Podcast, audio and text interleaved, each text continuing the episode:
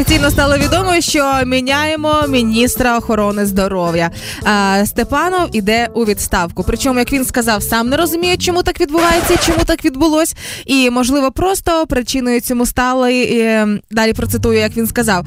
«Е, Денис Шмигаль, це прем'єр, не приховує, що саме він був людиною, яка вважає, що я повинен бути звільнений. Коли працюєш в команді, існують зауваження, вони висловлюються в процесі. Я не раз був певно досить емоційний на якихось наших нарадах. Я так понимаю, что, возможно, причиной стало то, что недавно была перепалка новостей, когда Шмыгаль заявляет одно, Степанов через пару часов заявляет другое. Да. И такое было несколько раз Да. вот на фоне вакцин. Можливо, але разом із тим нам ем, Степанов запам'ятається кількома моментами. В першу чергу це провалена вакцинальна кампанія, оскільки Україна займає останнє місце в Європі за кількістю вакцинованих від коронавірусу. Перше щеплення зараз менше 2,5% отримали населення. Воу. Да. Е, Это уже, бо- это уже много, я уже удивляюсь, А. что уже два с половиной, класс.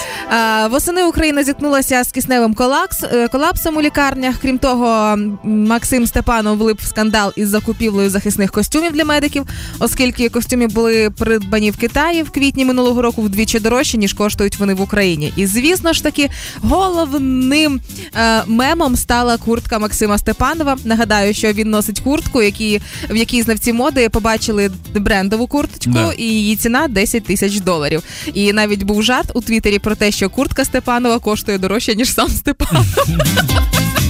Ну и как уже традиционно, мы всех провожаем стихами, поэтому до свидания, дядя Максим. Пусть в отставке тебе хватит сил, пусть отлично идут все дела и не иссякнут твои антитела.